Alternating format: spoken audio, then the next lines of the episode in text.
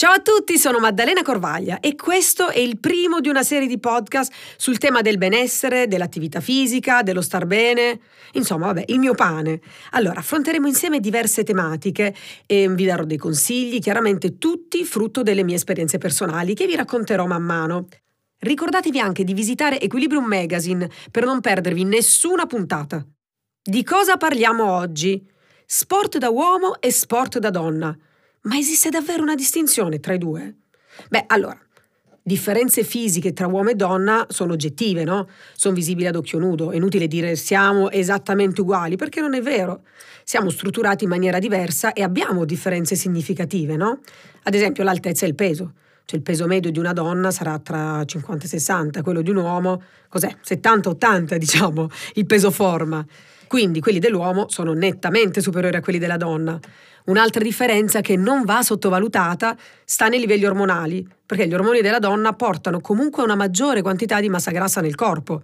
Tutte le fortune ce le abbiamo noi, chiaramente, no? Un altro problema che cari uomini, voi non avete è il ciclo mestruale. Uno non ci pensa, però sai, arrivando mensilmente, appunto ciclo, in maniera ciclica, sicuramente crea problemi a un buon, diciamo, 10-15% delle atlete in ogni gara. Noi guardiamo una gara e giustamente vediamo un atleta e così deve essere. Però quell'atleta è anche una donna e talvolta, sfortunatamente proprio nei giorni della gara, questa donna ha un minore rendimento nelle prestazioni sportive, no? Proprio a causa del ciclo. Ora, detto così, sembra che noi siamo sfortunate in tutto. In realtà no, perché ad esempio il livello di tolleranza del dolore della donna è nettamente superiore a quello dell'uomo. Cioè una donna con la febbre a 39 va, eh, lavora, io con 39 di febbre quando andavo al liceo facevo gli esami, le interrogazioni. Ricordo mio padre con 37,3 sembrava stesse in punto di morte. Tutti gli uomini ho scoperto poi col tempo sono così. Quindi in realtà noi riusciamo a tollerare molto di più gli sforzi e quindi alla lunga la donna risulta poi più forte dell'uomo. Quindi questa differenza evidente no, tra la fisicità di uomini e donne ha secondo me erroneamente creato degli stereotipi legati allo sport. Mi spiego meglio. Se una ragazza gioca a calcio, viene spesso considerato un maschiaccio, no? Perché il calcio è ritenuto uno sport da maschi. Al contrario, un uomo che ama la danza classica è visto come poco virile.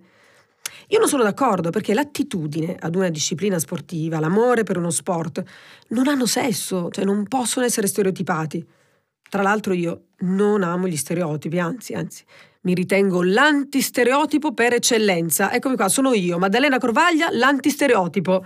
Vi spiego perché. Allora, pratico sport da combattimento, box, kick, kickboxing, krav.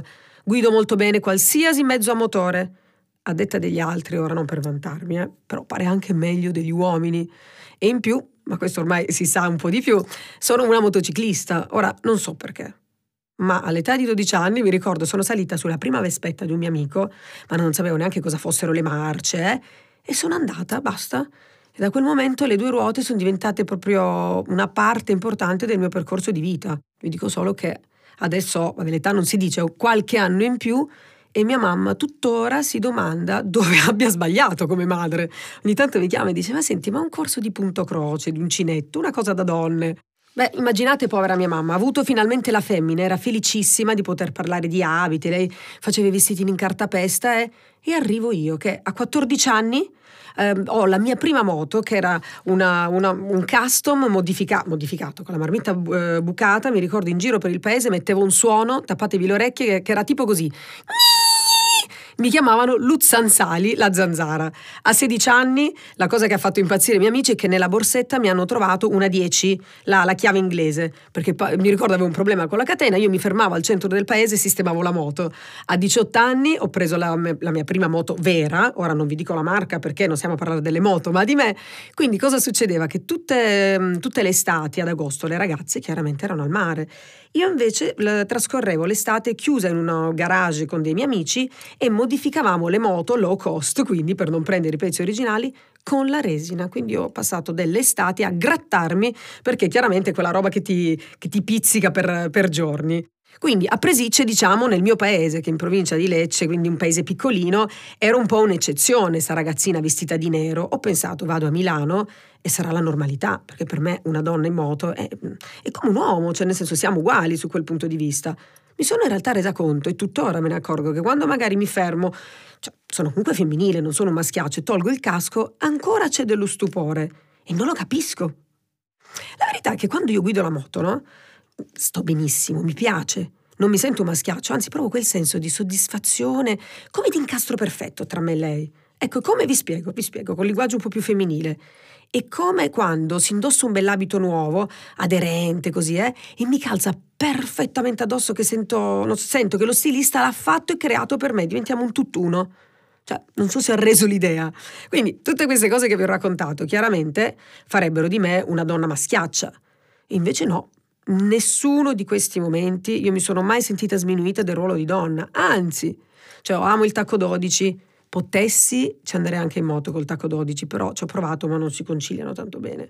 Cioè mi piace sentirmi bella, mi piace truccarmi, amo il rossetto rosso, è eh, quello proprio l'emblema della donna, mi piace chiacchierare per ore con le amiche, eh, ce l'ho tutti, guarda, gli ingredienti per essere una donna al 100% ce li ho, pregi e difetti.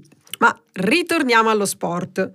Gli sport sono tutti belli e appassionanti, indipendentemente dal fatto che gli atleti siano solo uomini, solo donne, sia uomini che donne, separati, tutti insieme, non cambia niente. Inoltre non è possibile effettuare una comparazione della prestazione, perché la base di partenza è diversa e differenti sono quindi i livelli massimi che possono essere raggiunti.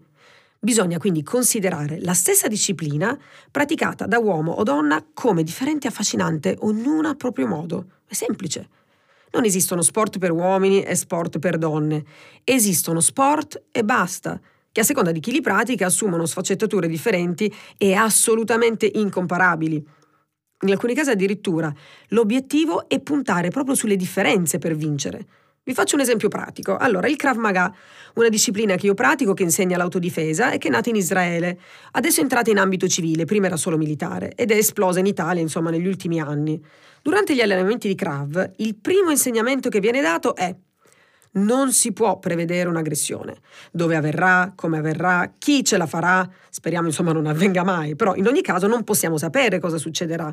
Dunque, la difesa è strettamente legata alla struttura corporea, al sesso, all'età della persona che abbiamo davanti. Bisogna quindi conoscere i punti di forza e i punti deboli dell'avversario e chiaramente puntare sui secondi e anche la nostra fisicità nel CRAV diventa un punto di forza. Se siamo piccole e veloci, usiamo quella, quella parte lì, ovviamente non puntiamo sulla forza. Quindi l'unicità è il punto di forza. Esistono tantissime discipline sportive, adatte per ogni tipo di fisicità, attitudine, genere, gusto, uomo, donna, alto, basso, grasso, magro, non cambia niente. Allora, per me lo sport deve essere prima di tutto, adesso vi dirò una parola forte, eh, divertimento. Cioè, pensiamo a quanto sport facevamo da bambini e non ce ne rendevamo conto. Saltavamo la corda, verticali, lo skate, un nascondino e palla, come si chiama, rubata e palla. Ne facevamo tantissimi. E sapete perché non capivamo di fare sport? Perché ci divertivamo e lo chiamavamo gioco. Il mio traguardo negli anni è stato proprio questo qua, cioè non vivere il momento dell'attività fisica come quel supplizio subordinato all'estetica, devo dimagrire, devo tonificarmi. Assolutamente no, è divertirmi così tanto da non sentire nemmeno lo sforzo. Questo è il mio goal. Cioè chi pensa di non amare lo sport o comunque di non essere portato, semplicemente non ha trovato lo sport giusto.